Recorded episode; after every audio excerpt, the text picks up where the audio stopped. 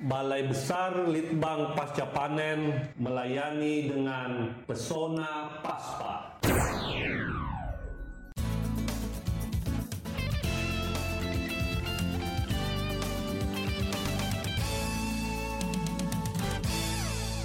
Assalamualaikum warahmatullahi wabarakatuh. Bertemu di podcast Pesona Paspa bersama Dani Medio di sini. Sobat Tani, pendengar podcast setia Pesona Paspa, kali ini bertemu dengan seorang peneliti yang produk penelitiannya cukup ya menurut saya saya juga baru kenal. Mungkin sobat tani yang di luar sana juga baru kenal produknya yaitu Vinegar.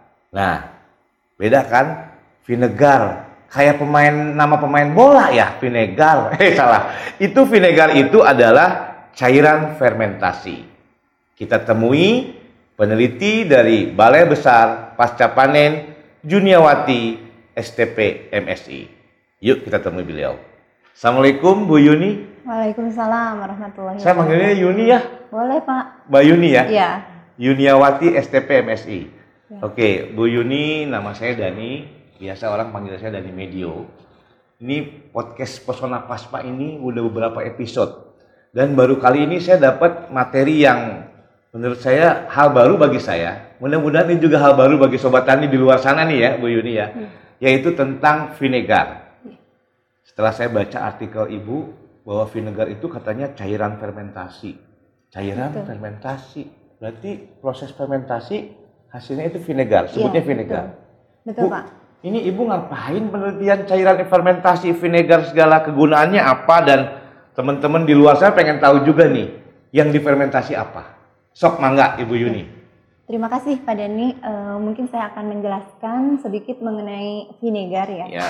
Vinegar merupakan cairan fermentasi eh, bisa dari berbagai bahan baku. Oke. Eh, penelitian yang kami lakukan eh, bahan baku yang digunakan adalah air kelapa dan kulit pisang. Tar dulu, tar dulu. Ini yang Ya. difermentasi air juga. Iya, Oh, air kelapa tapi. air kelapa. Hasilnya cairan juga. Iya, Wah, ini menarik ini. Silakan, silakan. Soalnya saya setahu saya air kelapa itu termasuk air yang juga eh, banyak gunanya loh. betul. Ya kan? Ini sekarang mau dipakai lagi tapi difermentasi dulu. Iya. Oke, Bu Yuni coba terusin. Jadi, Ini saya jadi eh, penasaran nih. Kalau air kelapa itu kan biasanya eh, memang ada yang digunakan untuk nata de coco, Nah, ada itu, juga itu yang saya, iya. memang ketika tidak digunakan ternyata ada manfaat lainnya. Ada gitu, manfaat Pak. lainnya, Iya, benar. salah satunya dengan eh, dibuat menjadi vinegar, Vinegar melalui ya? proses fermentasi. Oh, vinegar. Namanya keren banget sih vinegar Keren ya. ya Pak ya. Nah, itu fungsinya apa, Bu? Eh, i- Mbak Yuni atau Bu Yuni ini bis- eh, sampai menghasilkan vinegar ini? Eh, karena kami eh, masih merasa khawatir Oke. eh, banyaknya penggunaan bahan-bahan kimia berbahaya sebagai pengawet Pak. Oh, ah ini saya baru nangkep nih. Berarti Mbak Yuni ini memproduksi vinegar sebagai pengganti bahan pengawet dari kimia. Yang berbahaya ya. dari yang berbahaya ya? Iya. Yang saya tahu formalin. Betul Pak, betul sekali. Itu kan biasa digunakan ya maaf ya kadang-kadang di produk-produk Iya. makanan ya Mbak ya. Iya. Oh, oke. Saya jadi penasaran lagi nih. Jadi kenapa buat ini untuk eh, untuk Pengawet, bah- pengawet, ya. alternatif pengganti eh, pengawet kimia yang berbahaya. Oke, itu digunakannya ke mana aja Mbak Yuni? Eh, bisa digunakan untuk produk-produk eh, segar ya seperti daging, Daging, tahu, tahu. ikan. Oh ikan juga. Ya, Pantesan. Waduh ini saya baru tahu loh Mbak Yuni. menarik ya Pak ya. Menarik banget ini Sobat Tani. Dulu, eh bukan dulu ya, kadang-kadang sampai sekarang juga ini istri saya kalau beli ikan misalnya nih ya, ikan, kok ikannya kok begini ya? Kadang-kadang kita kan ikan segar kita nggak tahu katanya kalau di Bogor apalagi susah dapetin ikan segar itu, Mbak Yuni. Mungkin ikan itu datang dari eh, dari mana gitu istri saya beli sampai di rumah udah 10 kali 20 kali mati kali itu ya. Hmm. Tapi tapi ternyata katanya kelihat supaya kelihatan segar dan bagus katanya sih pakai bahan pengawet. Iya. Saya nggak tahu pakainya pakai apa. Nah ini rupanya Daging ayam juga Pak. pagi lagi kadang-kadang juga begitu ya. Yang paling nah banyak gitu Pak. ini balai besar pasca panen udah memproduksi ini ya, udah mem- Iya. meneliti ini ya. Vinegar. Namanya vinegar, sobat tani. Wah ini gimana cara bikinnya mbak?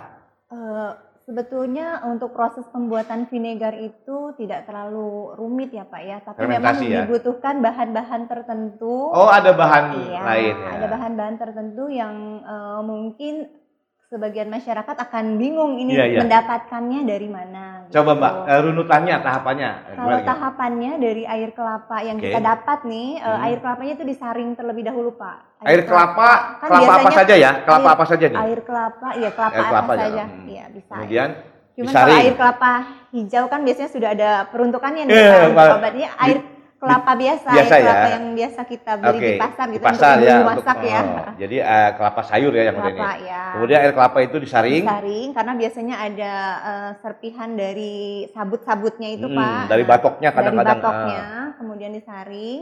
Setelah disaring, direbus hingga mendidih. Saringannya pakai saringan apa? Biasa, pakai Pakai- kain atau Pakai kainnya yang agak halus ya, eh, Mhm. pori-porinya. Jadi Oke. semuanya kotoran bisa tersaring. Oke, sobat tani, jadi saringannya bisa menggunakan kain yang halus Ya. dan kotoran dan itunya bisa tersaring. Oke, setelah Betul. disaring, Setelah disaring, direbus, dididihkan. dididihkan, Dididihkan sampai sampai mendidih. sampai mendidih. Jadi sampai ngagolak kata orang Sunda Ya, mah ya. benar. Lupuk lupuk nggak gitu. Nah, jadi Kemudian setelah di- mendidih Ditambahkan gula pasir Pak 20%.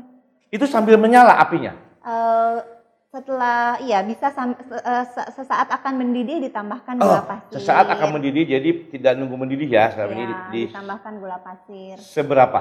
20% Pak kalau kita buat dari 20% dari jumlah liter airnya itu, kelapa. kelapanya Jadi itu ya. 200 gram per liter air kelapa. 200 gram per liter air Iya. kelapa. Di- Dididihkan sambil sampai larut, kemudian Ya, ditambahkan mineral juga Pak. Nanti ini yang mine- Mineral. mineral. ini yang dibutuhkan oleh si mikrobanya. mineralnya Hmm, beli di tumbuh. mana banyak yang jual. Mineralnya eh, mungkin ada beberapa yang teknis yang bisa eh, di, apa mudah didapatkan oleh masyarakat ya. Garam Itu- gitu maksudnya? Bukan Pak, fosfat dan eh, sulfat Itu ada dijual di di pasaran. toko kimia insya Allah Kalau misalnya ada. nggak ada pengganti itu bisa nggak pakai yang lain? Eh, bisa tapi nanti proses produksinya Oh, akan bikin lebih lagi, lama ya. lagi. Iya, Jadi beli aja di toko kimia ya. iya, di toko Tapi nggak banyak kan menggunakan itu? Sedikit Pak, hanya 0,33 gram per liter untuk amonium sulfat 0,33 gram per, liter. Sangat sedikit. Itu tadi sulfat ya apa? Itu amonium sulfat. Amonium sulfat itu mineralnya dipakainya Ya. itu. Amonium sulfat itu hanya 0,33 gram, gram per liter. air kelapa. Iya. Itu mendidih, dikasih Ditambahkan. gula, dikasih itu juga. Iya. Kemudian- amonium fosfat satunya Pak Satu lagi amonium fosfat. sebesar 0,05 gram. per Eh, sedikit ya. Iya. 0,05 Gram. gram per Per liter. liter. Dicampur semuanya Ya, sambil mendidih itu ya. homogen ya, Pak Ah, ya. homogen. Setelah eh, proses eh, yang air kelapa tadi Ya. dididihkan selesai, ditambahkan bahan-bahan, kemudian kita dinginkan sampai Oke, suhunya setelah itu hangat. dimatikan kompornya, matiin Dimatikan. kompornya ya Bu ya. Iya. Mati kompornya didinginkan itu dengan di suhu biasa aja, Ya, di- nggak usah masukin kulkas. Nggak usah, Pak. Rusak kulkasnya, Pak. Jadi didiamkan ya, diangin-anginkan Iya. sambil sampai dingin. Sampai hangat. Suhunya Sampai- kurang lebih 40 gitu, Pak. Kalau Sampai hangat ya. Hangat. Bisa di tangan kita nggak panas. Nah, ah, ah, Oke, ah. suam-suam kuku katanya. suam-suam. Terus Eh, setelah hangat baru ditambahkan si mikrobanya tadi, Pak. mikroba. Mikroba. Mikrobanya apa? Eh, yang pertama, jadi ada dua jenis fermentasi, Ada- Pak. Ah, Kalau untuk buat vinegar ini ada dua jenis fermentasi. mm, Jadi tahap pertama yang dinamakan dengan fermentasi eh, anaerob. Fermentasi anaerob berarti kedap Tidak udara. boleh ada udara. Ditutup Iya, dong? Tertutup. Tapi setelah dicampurkan itu tadi ya, semua udah selesai Nanti setelah didinginkan. ditambahkan mikrobanya ini, Nah, mikrobanya namanya, eh, Saccharomyces cerevisiae atau lebih dikenalnya dengan ragi ya, yang suka dipakai donat itu loh Pak. Oh, ragi atuh Bayun bilangnya jadi coba Iya. tani pada ini ragi ya. Ragi, Jadi mikrobanya ragi, Ragi. atau tadi bahasa eh, bahasa Maduranya Saccharomyces Saccharomyces. oh, saka, oh, itu bahasa bahasa Latin ya. Saccharomyces Cerevisiae. cerevisiae. Ih lucu namanya Mbak Yun. Saccharomyces, Saccharomyces Saccharomyces cerevisiae. cerevisiae Ya, atau ra ragi. ragi. Gampangnya itu 10% ditambahkan. 10% dari jumlah liter itu ya. Iya, Jadi satu liter, jumlah, 10% per iya, liter per air, liter eh air per liter air kelapa. dicampurkan, dicampurkan, diaduk. ya sampai diaduk, homogen, homogen ya. lagi, diaduk. Pada waktu suam-suam kuku tadi loh. Iya. Kalau Bukan panas, pada mendidih. makanya kenapa harus eh, hangat ya Pak supaya si Mikrobanya? ini tidak mati. Mikrobanya nggak mati. Ah, ah. Nah, jadi supaya si raginya nggak mati dan terus diaduk homogen dan ditutup. Ya, ditutup Berarti itu rapat. diaduknya pakai eh, tempat yang ada tutupnya berarti Iya. ya. Tutup, kemudian tutup rapat dan Ditutup tidak boleh rapat, masuk tidak udara. boleh dibuka selama empat hari. Empat hari nggak usah dibuka. Itulah proses fermentasi. Iya. Wow, gampang ya Mbak Yuni ya. Belum selesai Pak. Oh belum selesai, kira udah selesai nih. Empat hari. Ya. Setelah itu dilanjut dengan fermentasi aerob namanya. Tadi kan anaerob Pak. Ini dengan bahan yang sama maksudnya? Iya. Oh jadi bahannya itu Jadi daging. berlanjut prosesnya Berlanjut. itu. Setelah empat hari dibuka. dibuka. Setelah Dibuka. empat hari dibuka. Setelah itu ditambahkan lagi mikroba. Setelah itu tambahkan mikroba dengan mikroba yang sama. Beda. Beda, berarti Iya. bukan ragi lagi. Bukan. Apa? Acetobacter aceti namanya. Acetobacter Aceti. aceti. Dengan Iya. kata lain bahasa umumnya Eh, tidak ada istilah umum kalau ini ini. mesti beli. Jadi Berarti memang harus beli ya. mungkin nanti bisa eh, mendapatkannya di eh, apa informasinya untuk as- Acetobacter aceti ini di pasca panen nanti. Ah, jadi ini sobat tani kalau mau menggunakan bakteri yang kedua yang untuk aerob nih setelah dibuka itu pakai namanya Acetobacter Bakter aceti. aceti. Dan kalau mau dapat bakteri itu bisa, menghubungi Balai. Mbak Yuni Ya. di Balai Besar Penelitian Pasca Panen. Tentunya sudah tahu kan di mana? Itu di Jalan Kata Pelajar, Tentara Pelajar nomor 12, Bogor. Ya. Benar ya? Atau lihat websitenya. Jumlahnya kalau eh, Acetobacter ini 15% Pak, Jadi lebih banyak. lebih banyak. Dan ini fermentasinya aerob. Dibuka, aerob Tapi dibuka tutupnya. maksudnya itu memerlukan oksigen Pak, memerlukan udara ya Hmm. oksigen. Cuman tetap aja di wadah atau tabung fermentornya tetap ada saringan penyaring udara. Ah, tetap ditutup, tapi Ditutup, dia ada lubang-lubangnya ya. Ada eh, ada aerasinya nanti ada. Oh, ada aerasinya. Ah, Itu ada. penutupnya khusus. Ya. Atau bisa bikin sendiri. Eh, untuk tabung fermentornya ada alat sederhana sih kita bisa menggunakan seperti galon dari air mineral ya. Pak? Tunggu, dari ferment tabung fermentor itu kan udah di- udah ditutup tadi tuh. Iya. Itu pakai tabung itu juga. Bisa. Jadi diganti tutupnya aja gitu. Diganti tutupnya Ah, jadi. diganti tutupnya. Jadi nggak usah pakai pindah lagi Iya, nggak usah. Kalau ya. yang pertama kan ditutup rapat dengan karet gitu Ini ya, kan di- dibuka, di- ditutup juga tapi tut- tutupnya ada seperti ada saluran ada kayak untuk eh, Masuk aerasi udara. untuk ok- oksigen masuk. oksigen gitu. masuk. Oke. Jadi memer- karena si Nah, itu berapa hari? yang ini lebih lama Pak 8 sampai 12 hari 8 sampai 12 hari itu didiamkan ya. didiamkan Di ruangan tertentu atau di ruangan tertentu Oke. aja. Artinya di Suhu ruangan ruang, ya. ya. Suhu ruangan. Tidak di suhu dingin. Tapi ingat sobat tani, penutupnya yang aerob itu supaya masuk udara tetap dibuatkan nanti ada saluran udaranya ya. Iya, jadi ada ada- ada alat khususnya sih Alat khusus kayak untuk eh, Masuk akuarium oksigen. ya Pak ya, air Oh, ada kayak selang gitu. Iya, aerator. aerator. Jadi Dan dimasukkan. di tabungnya itu nanti ada penyaring udara agar udara yang masuk tetap eh, tidak terkontaminasi. Oh, pakai aerator. Ya, Itu salurannya dicelupkan ke dalam. iya betul. Di ngebuluk-buk dong. Iya, Oh, kayak akuarium. Bener kan? Kayak akuarium Mbak Yuni ya? iya. Oh, berarti gampang itu belinya ya. Bisa Jadi itu. ditutup tapi dimasukin itu. Iya. Oke. Wah, gampang juga sebenarnya nggak susah. Cuman yang saya khawatir sih sebetulnya. Apa? Sederhana. Sederhana. Yang saya khawatirkan untuk mendapatkan acetobacter Teraseti. aceti itu ada ya di sini ya. Ada. Mahal. Eh, sebetulnya kami eh, belum menjual ya Pak, Eh. tapi ketika eh, ketika masyarakat ada yang ingin menjadi eh, Mitra. mitra, nanti Ah, akan ada buru-buru nih. pendampingan dari Balai Pasca Panen nanti eh, akan difasilitasi untuk eh, kebutuhan eh, produksinya gitu. Berarti nanti diajarkan untuk memproduksi juga ya. Betul. Wah, emang sih bisa bikin sendiri ya namanya bakteri bisa Bisa. bikin sendiri kok.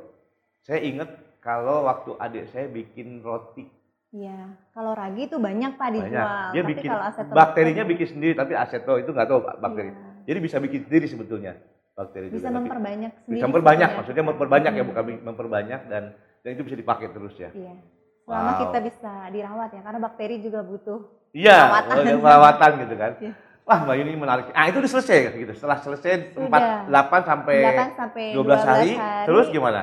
eh, itu rata-rata eh, sudah terbentuk asam asetat yang diinginkan karena Hmm. untuk membuat vinegar itu kan ada persyaratannya nih Pak. Hmm. Jadi eh, konsentrasi asam asetatnya itu eh, kalau dari FDA atau dari SNI itu 4% ya minimal. 4%, 4%. konsentrasinya. Ya, tapi eh, untuk kebutuhan eh, vinegar sebagai pengawet yang bisa kita gunakan itu eh, dengan konsentrasi 1% sudah bisa di- digunakan untuk menghambat pertumbuhan bakteri. Maksud saya konsentrasi itu kekentalan ya? Bukan. Itu nanti ada Ada lagi? ada hitungannya sendiri Pak di lab. Konsentrasi Konsentrasi asam asetat. asam aset. Oh. Jadi produk eh, apa eh, bahan senyawa yang Ah. menjadi indikator terbentuknya vinegar itu asam asetat. Jadi asam aset itu ya, ya. senyawa dominan ya yang ada di vinegar adalah asam asetat. Wah. Terus kalau kita itu wah ini bagus nih berhasil. Itu apa yang kira-kira oh ini udah berhasil nih. Apa yang Biasanya dari indikatornya? aromanya juga. Aroma berarti dari fermentasi biasa ya. kan Bapak tadi Dulu- sudah pernah Iya. ya belum Pak Saya bilang, mencium nah, aroma Sobat dari Tani ini semua ya produknya ya? Iya. Nah ini Sobat Tani ini produknya. Ini Mbak Yuni udah buat ini dan tadi katanya kalau yang bagus itu yang yang berhasil itu Kandungan aromanya. asam asetatnya Wah. sudah Bau peyem. Tapi peyem bukan peyem puan ya. peyem ya Bu ya. Waduh ini ini seger enak ya banget. Pak. Seger. Saya kira tadi langsung bisa diminum kayak Kalau kalau asam asetat sintetis kan kayak cuka dapur itu kan kalau di Menyengat di- ya? eh, menyengat kan. Enggak loh, enak. kalau ini tidak. aku menciumnya juga sampai berkali-kali. Aduh enak bener kayak berem, berem kalau ingat obat tadi kayak berem. Nah, ini udah udah jadi ya, tinggal kemas ya. Tinggal dikemas. Kalau udah dikemas kemudian penggunaannya tadi bisa ke daging ayam untuk ngawetkan daging ayam segar. Itu bisa dicelupin saja katanya ya. Iya. Kemudian daging Tahu, eh tahu, tahu jadi supaya awet ya. iya. Kan kadang-kadang kita beli tahu di mana nggak tahu, katanya pakai Iya. pengawet kimia lah dan apa-apa. Nah, ini Biasanya kan kalau pengawet kimia tekstur tahunya itu mem- Iya. apa keras ya gitu. Waduh, ini Mbak Yuni. Ini ini bagus sekali informasi ini. Tapi saya memang ini baru baru beberapa mungkin ini yang produksi ini udah ada ya. Sudah ada Pak mitra kami yang Mitra? memproduksinya. Di mana, Bu? Atau Mbak Yuni Di di mana? eh, Loji. Loji, si Bogor. Iya di Bogor. Oh, di apa namanya ini?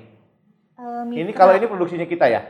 ini dari mitra Pak. Dari Mita, ini Iya. Coco Fine. Wah, Coco Wine apa Coco Fine? Coco Fine Pak. Coco Fine ya.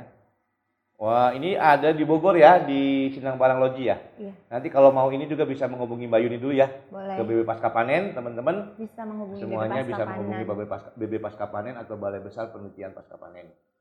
Waduh, jadi saya pengen buat nih. Ini kayaknya pasti bisa gunanya untuk macam-macam ya, Mbak Yuni ya. Betul Pak. Selain bahan pengawet pasti ada bisa untuk yang lain. Sebetulnya bisa Pak. Nanti apabila ada proses lanjutan dengan Hmm. destilasi ini Jadi bisa minuman. sebagai iya untuk eh, seperti apa? Untuk campuran salad mungkin bisa kan biasanya. Ah, bener. Tapi ini salad. belum ada proses lanjutan. Jadi Mbak Yuni belum meneliti ke sana ya. Masih Jadi sampai baru sampai vinegar ya. Iya, daging segar. tahu. Mbak Yuni, eh, tadi kan bisa pengawetan daging, tahu dan lain-lain ya. Iya. Mungkin penyimpanannya ini di lemari es atau di mana? Tetap Eh, di mana ini aja bisa, di kalau eh, di suhu ruang bisa. Bisa Pak. ruang ya enggak enggak ini ya. Aduh, kayaknya enak gitu, enak banget ya. Segar Oke, aromanya Mbak ya. Pak ya. Jadi memang tahapannya tadi gampang banget ya namanya fermentasi. Jadi siapkan dulu. Kalau selain air kelapa bisa air yang lain? Eh, kemarin kami juga melakukan penelitian pembuatan vinegar dari kulit pisang, Pak. Tuh. Belum ada hasilnya.